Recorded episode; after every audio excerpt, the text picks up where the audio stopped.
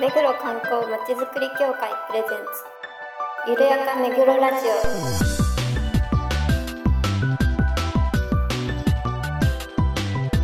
この番組は目黒に関することをゲストを交えてゆるやかにお届けする観光トークバラエティです。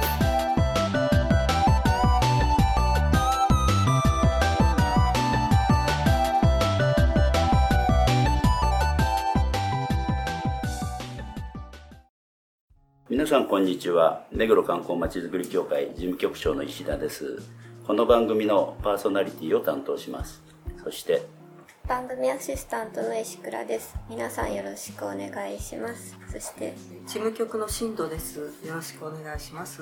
そして、はい、えー、作家担当井上です。よろしくお願いします。はいそれではあのあ、さあえっとですね、はい、久々にあの感想のお便りをいただきまして、おおえー、ちょっと読みたいと思います。はいどうぞえっ、と、なおさんです。えっ、と、ゆるやかめぐろラジオちゃんと聞いてみましたよと。えーゆるい感じが大好きです。でも最初は素人感漂ってたけど、なんだか上手になってる気がします。お お嬉しいですねあの自己紹介をそしてでつなぐのが一番のお気に入りです。はい。あの感想いただきました。あありがたいです。ね、はいどうもありがとうございます。あのお聞きの皆さんもぜひ感想ご意見ご要望をお寄せいただければありがたいです。上手になってきてるっていう。あーそうそう。本当って感じ嬉しいですね本本当。ちょっと慣れてきちゃったんですかね。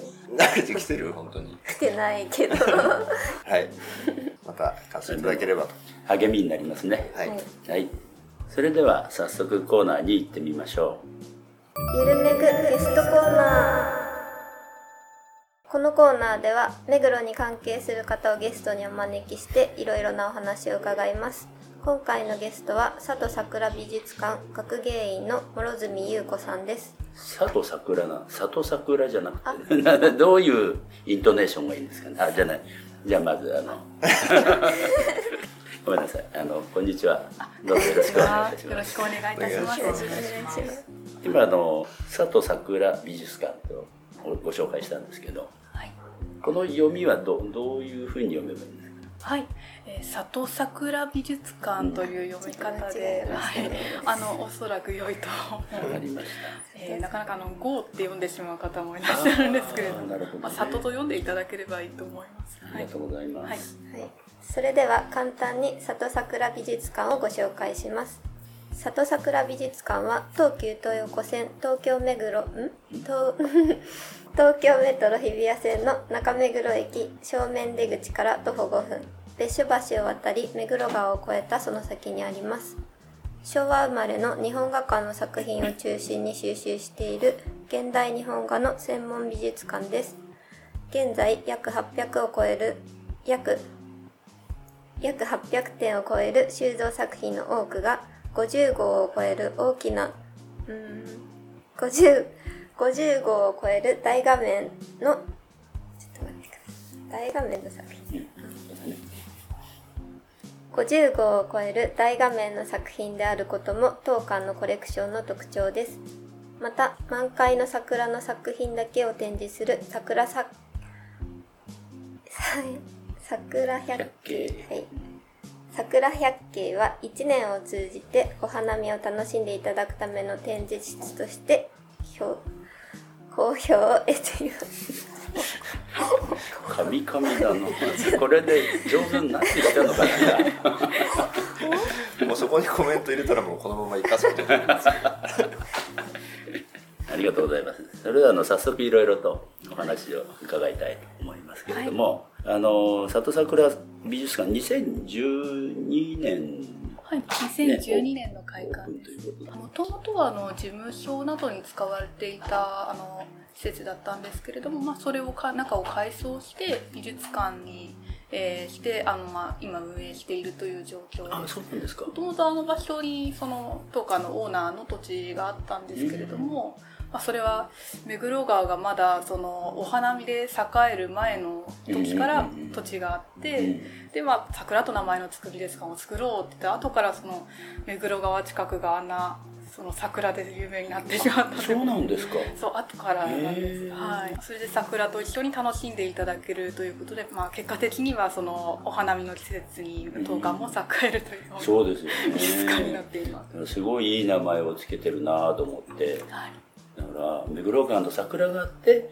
里桜美術館なのかなと思ったら逆なんですね。そうですね。あの当館のもともと本館が今は休館してしまってるんですけれどもあの福島県の郡山市の方に本館がもともとありましてでその時にはその日本画の専門の美術館を作ろうっていう時に、まあ、日本画がその日本の中でしかまだ知名度が、まあ、日本の中でもそこまで知名度があるわけではないですので、うんこれをもっと日本中に広げてまたあの世界中にもっと日本画を知ってもらおうと考えた時にあの、まあ、日本の花といったら桜っていうことをか海外の人も分かっていただけるようなことが、まあ、あると思います日本の国家としても有名ですので、同じようにこう日本画も。まあ、有名になっていったらいいなという気持ちを込めてあの願いを込めて桜という名前を付けさせていただきました。あそうなんだ。はい。え諸角さんは最初からその立ち上げの時からずっといらっしゃる？あいえそうではないです、うん。私が関わったのはあの2015年から。そうなんですね。はい。今年4年目ですかね、うん。あのそもそも学芸員を目指そうって思ったのはどんな何かきっかけみたいなのがあったんでしょう？そうですね。ちょっとこう私的なことで申し訳ないんですけれども、うん。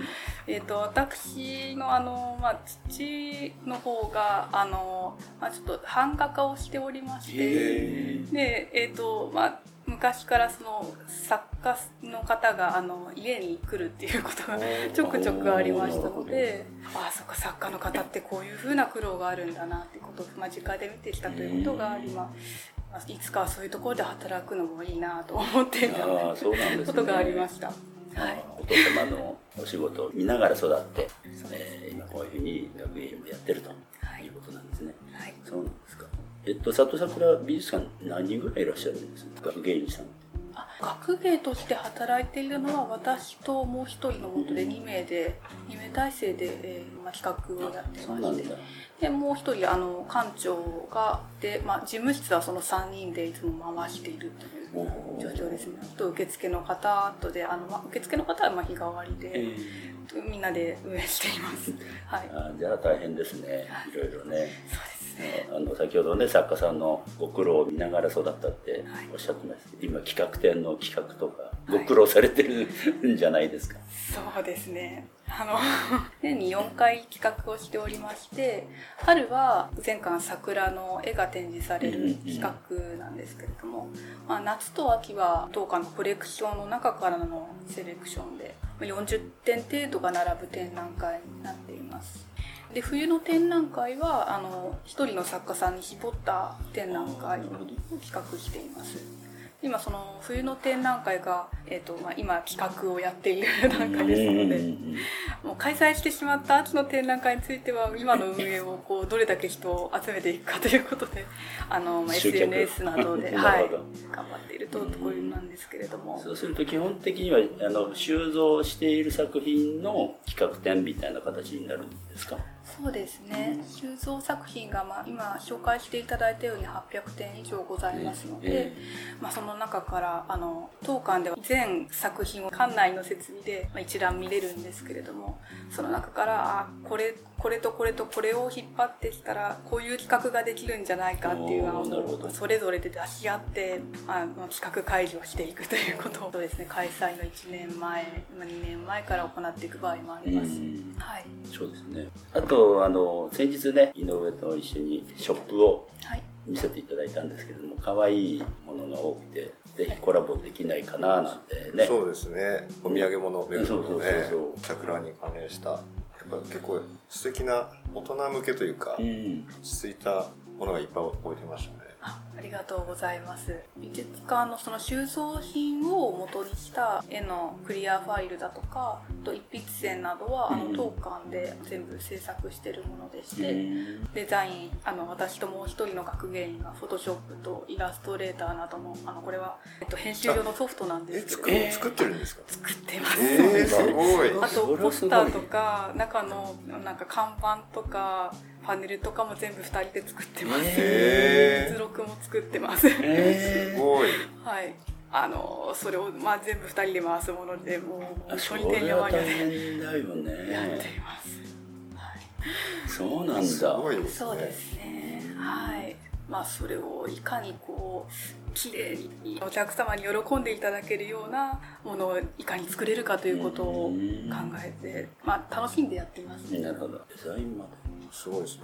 でね僕3年前ぐらいに諸角さんインタビューしてるんですよいつも時代いつこもで。その時に諸角さんは初めてインタビュー受けるっていうふうにうん。おっしゃってて結構緊張され そうですね。で僕も美術館のロケって初めてでで里桜美術館とにかく絵が全部大きいんで、うんでかいでかい。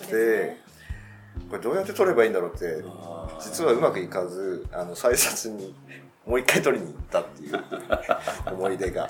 ダメ出し食らったってやつせっかくこういう大きい絵があるんだから撮り方なんだろうみたいな。ので、ちょっと撮り直しをさせてもらったっていう。なるほどね、まあ、50号っていうとどれぐらいの大きさって言えばいいんですかね？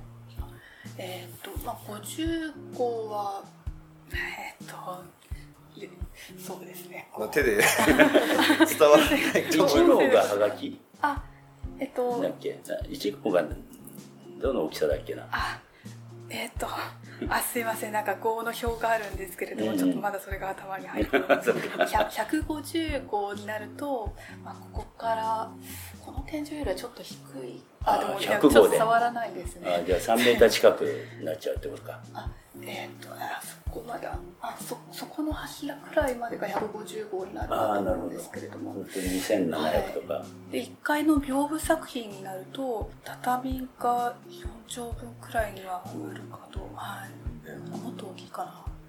はい。そうそうとても大きい絵です。だから入ったところがねずっと大きい絵がずっとね並んでますもんね志倉さんあたりは里桜美術館は行ったことはどうなんでしょうか？もちろんあります。おおよかっあたよかっりがとうございたます。あれおしゃれですよね。建物自体がすごくおしゃれ。あそうそう。ありがとうございます。最初はそのあの外装の黒いファサードはなかったんですけど。そうでしたよね。はい、まあ、そこを後からそうそう。はい、開館する時あのあれをつけて焼き物でできてるんです。あえー、桜のマークですよね。あそうですね。そうそうまあ、外から見ると真っ黒いので何なんだっていううん。こ うちょっと覗きに来るお客さんとか海外の方が結構いらっしゃいますね。目立ちますよね、うん。あそこ歩いてて。ありがとうございますシックなね感じで。あの中に800点の作品は全部収まってるんですか？あいえそうではないんです。あの美術館の中で倉庫を持っている場合も他の美術館はそういう場合もあるんですけれども当館の場合は本館がある郡山の方に、まあ、絵をたくさん置いておりまして、まあ、休館中のその郡山館として開館していたところなんですけれどもそこに絵は収蔵してあります。今、えー、と展示しているのは、まあ、40点程度でして、まあ、それだけ持ってきて展示をしてあそうなんですね。でこう入れ替え式であこそうぐるぐる回しています。えそーの作業もお二人がやられてるってことですか？えっ、と当館を運営している本社の方やあとはその郡山館で働いていた人たちや当館の関連会社の方などもあのかなり協力をしてくださいます。はい。あとあのニューヨークにもあるってね。はい、ニューヨークの方はギャラリーを開館しておりまして、あのこれも800点の中から、えー、と選んだものをニューヨークで、はい、見ていただけるように置いています。で最初はその、まあ、見ていただけるだけにしようかという話をしてたんですけれども、まあ、あのギャラリーとして開館しているんだったら、まあ、売ってくれっていうお客様もかなりいらっしゃいましてえ販売をしているということもございます。ーはい。ニューヨークに行くこともちょくちょくある。あ、た、たまにございます。たまにそうです。でも、主に途中で働いてますね。そうですかはい。あの諸角さんじゃあ個人的にね、はい。あのな話にちょっとしようかなと思うんですけど、はい。普段はご趣味とか どんな趣味がおありなのかな、えー風呂巡りですね。おーはい、銭湯あのそうですね。銭湯巡りとかうちの美術館の裏に光明泉っていう銭湯があるんですけれどもそこは私結構行きます。はい あとはでも月曜日休館日なので世の中的には休みの日じゃないってことがありますので、うんうんまあ、その分ちょっとそういう銭湯とかも安く使えるようなところがあったりするので、へー ちょっとお得に回ったりとか。します、へーでも美術館も回ることはあるんですけれどもあ美術館は月曜が休館のところ結構ありますのでね。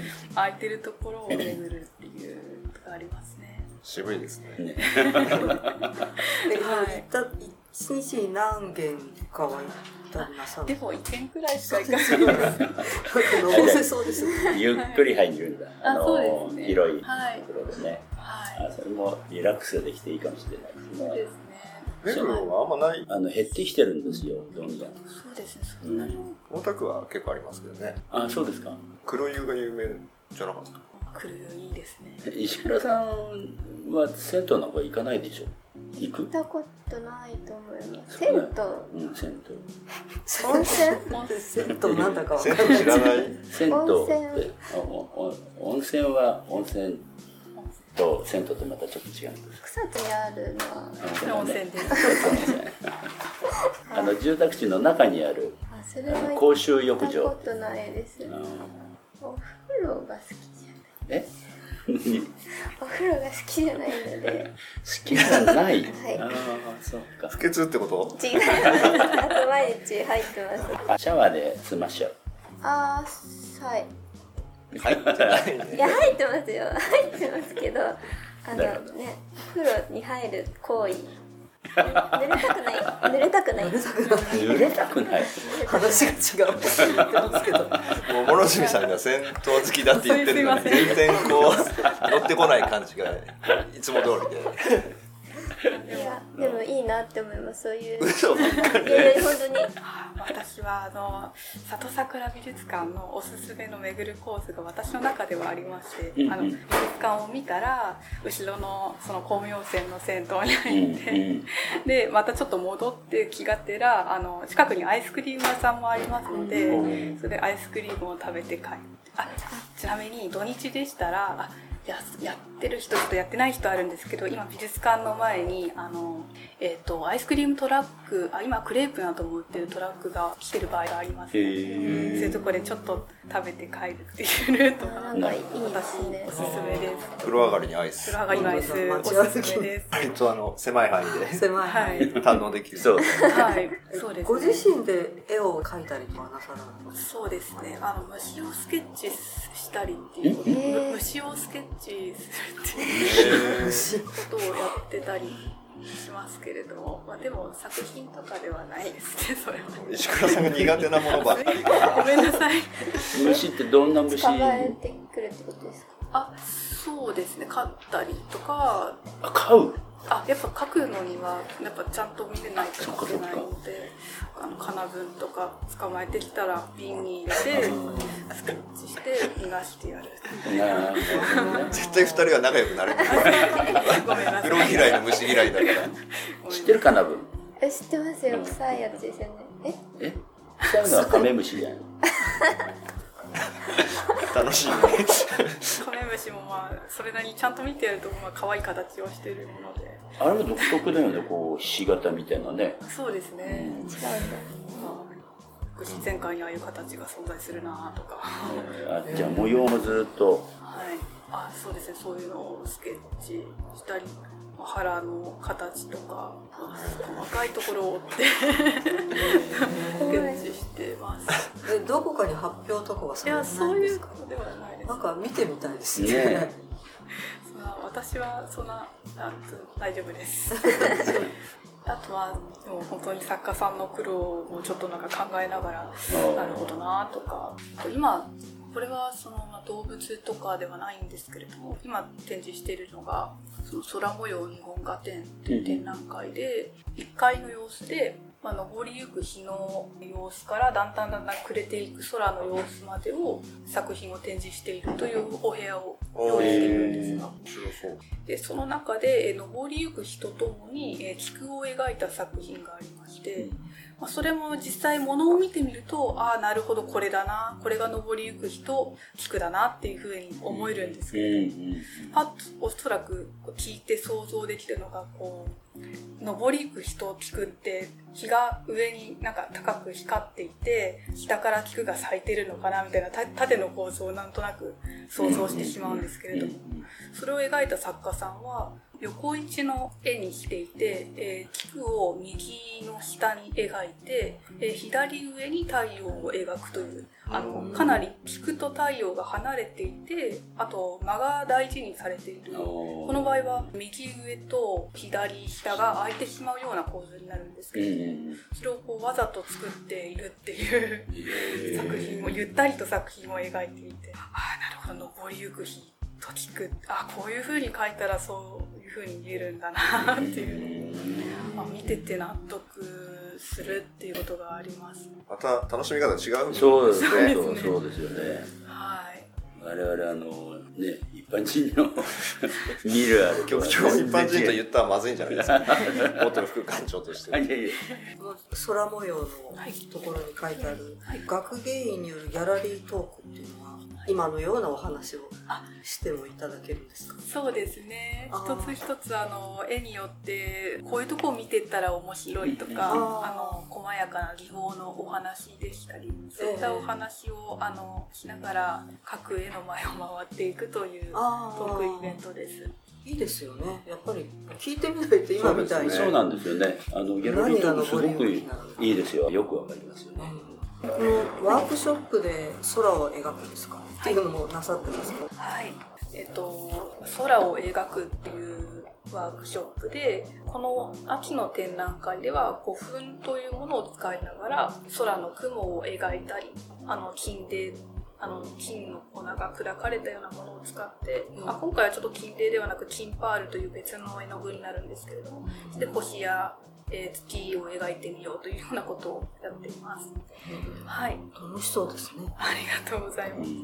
あの日本画はやはりその宝石が砕かれた、えーものが絵の具として、まあ、サラサラした状態のものうですね、ん。それが絵の具としてこの、まあ、日本画材の画材屋さんでは売られてましてそのサラサラしたものを、えー、とニカワという牛のニカワあのゼラチンであったり鹿のニカワあの骨を煮出したそのゼラチンであったり、えー、とあとは他の動物であったりすることもあります。まあそれとサラサラした状態のその鉱物の粉と練り合わせて絵の具にしたものをこう水を加えていって塗れるようなものにしていくっていうものですので。でそれで、まあ、描かれたものが日本画になっていくというものになってまして。ちょっと手のかかるところがありますので、ぜひその工程も皆さんに見ていただければとうんこういうことも企画しています。はい、今回出てくるこの古墳っていうのは、えーまあ、貝殻の粉ですね。これはあの板ぼがきというものが元になってるものなんですけれども、そういったちょっと特殊な過程を皆さんにもぜひ見ていただければなと思って、えー、とこういったワークショップもあの最近は企画をしております。はい何か PR することがあれば。そうですね。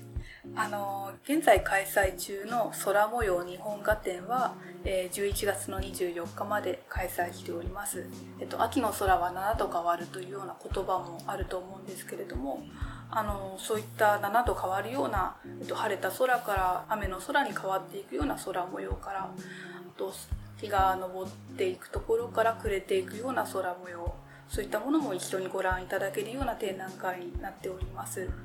はいえーまたですねあの秋の夕日割引ということで、えーはい、会期の終了まで夕方4時以降にご来館の方は50円引きでご覧いただけますので、ぜひあの本物の夕日と一緒に当館の夕日もご覧いただければと思っております。はい、またですねその11月24日のその展覧会が終わった後に次の12月の7日から新しい展覧会が始まります。とそれはまた一人の作家さんに絞った展覧会なんですけれども中野義行の世界時空を超えた出会い感動とその美という展覧会です。12月の7日土曜日から、えー来年の2月の23日までの開催を予定しております。作家の中野義行といえば、えー水墨画って言われるような作品も多数ございまして、えーそういった先生のえー水墨画や日本画などの世界観を存分に楽しんでいただける展覧会となっております、えー36点のあのボリュームのある展覧会になっておりますのでぜひご覧いただければと思います、えーどうもありがとうございましたありがとうございました。うちもね、講演してる展覧会ですので、ぜひあの皆さんもね、ご覧いただければと思います。よろしくお願いします。はい本日はお忙しい中ありがとうございました。ありがとうございました今回のゲストは里桜美術館学芸員の諸角優子さんでした。どうもありがとうございましたあ。りがとうございましたでは次のコーナーに行きましょゆるめぐイベントレポート今回は10月24日から11月4日まで開催の東京ラーメンショー2019の会場でアイドルグループのグリッターピースの皆さんにインタビューをしましたのでお聞きください。井上です、えー東京ラーメンショーの会場に来ていますグリッターピースの皆さんに、えー PR していただきたいと思いますではお願いしますはい、皆さん、こんにちは。グリッターピースの川原みなみと、立花たはと、安江みおんです。はい、私たちは10月24日から始まっている東京ラーメンショー2019のステージに出演させていただいています。はい、私たちの次のステージは11月2日、3日、4日になっています。2日と3日が昼頃、4日が夕方頃に出演させていただきます。たくさんたくさん美味しいラーメンも集まっているので、皆さんぜひ遊びに来てください。待ってまーすさすがはい、えーグリッターピースの皆さんでしたありがとうございましたありがとうございました。あの、グリッターピースのね、若い皆さんに、はい、ついにアイドルが、えー、井上さんがもすごい。う、インタビューしてるところを、はためで見ると、変態みたいでした。もろ。何してんのかなってね、私もその時にちょうど行ったもんですから、その場を100メートル手前から見て、あえ大丈夫かな？え 仕事ですよ仕事。ちゃんとあの美人のマネージャーさんに。ちゃんと許可を。取ねった上で出ていただいてよよく出てね、い。ただきはいましたね。ああのー、グリッターピース、はい。ね、あの、6人の女性のグループです。東京ラーメンショーで今後も出出ますのでそうですね。彼今後あの、はい。ステージもね、やるでしょうから。でそのステージ近くにあの我々の目黒金沢市のブースありえます、出展してますので、これあれですね。ラーメンショーはアイドルフェスティバル2019が開催ということでいろんなアイドルの方が、は11月2日？い、2日ですね。ですね。土曜日、はい、はい何チーム出るんですかね ?18 チーム。18チームですか？計算ができる獅子16の2つだから。単純な掛け算です。あの、ぜひ駒沢公園で、あの、東京ラーメンショーやってます。あの、金沢からもね、炙り肉盛りという、味噌仕立ての、あブリ肉盛りでしたっけ、うん食べましたけどねうん、食べました。あの、ピリ辛で美味しゅうございます。あの、赤の3番ですよね。結構あの我々が昨日昨日というか、えっと24日オープンブです。ねース行った時は、あの一番並んでましたね。本当に、ずーっと並んでてね。写真撮ったのでインスタグラム。これじゃないか。濃厚味噌、炙り、炙り、ん？なんだ？これ、円かな？金沢。肉盛りそば。ああ美味しそうですね。美味しい味噌ぜひあの皆さんもご賞味いただいて選挙じゃなくて投票投票、はい。投票権もらえがねありますので投票していただけるといいと思います。はい、グリッターピースを応援していきます。グリグリターピース、えー今回は里桜美術館学芸員の諸角さんに来ていただきました。イベントレポートでは東京ラーメンショーでグリッターピースのねアイドルグループにインタビューをしました。いかがでしたか？まさかこの番組にアイドルの皆さんが出ていただける日が来るとはね。本当に。活気づきますよねやっぱ、うん。これで再生回数がぐんと上がって、PR してもらえれば嬉しいですはね、い、井上さんどうでした？東京ラーメンショー。行ってみて。はい。まあ平日でしたけど、結構人もいらっしゃってて、休みの日になったらもうかなりそう。ね。土日がね楽しみですよね。でステージでも e スポーツの大会とあと腕相撲大会とか、うんいろいろステージ上で催しもやってるので楽しいイベントそうですね。新藤さんは？あまあラーメンショーこれから行くので あれですけど。今日、まあ、里桜美術館のお話がいろいろ伺えて、まあ、さらに興味湧きますね、うんああいうふうにねいろいろこう作家さんの苦労のお話とか聞くと近いのでこれから頻繁にそうです足をね運びたいなとで思いました、ね学芸員のお二人がデザインしてる、ね、ミュージアムショップもなかなかねいい品物も多いですしチラシも自分で作る。ねえ すごいですね。すごいですよね。委託したいですね。そうそうそう。確かに。仕事増やしちゃいます。はい。そんなとこですかね？そうですね。はい。急に番組ではでいいですか？締めが弱いししいやいやいやいい。ですいいですいいです。と締めが弱いそうです。いやいやあ大丈夫です。大丈夫です。番組では皆さんのご感想ご要望をお待ちしています。メールアドレスゆるめぐアットマーク目黒ハイフン観光ドットコムまでお送りください。はいそれではまた次回まで。さよなら。さよなら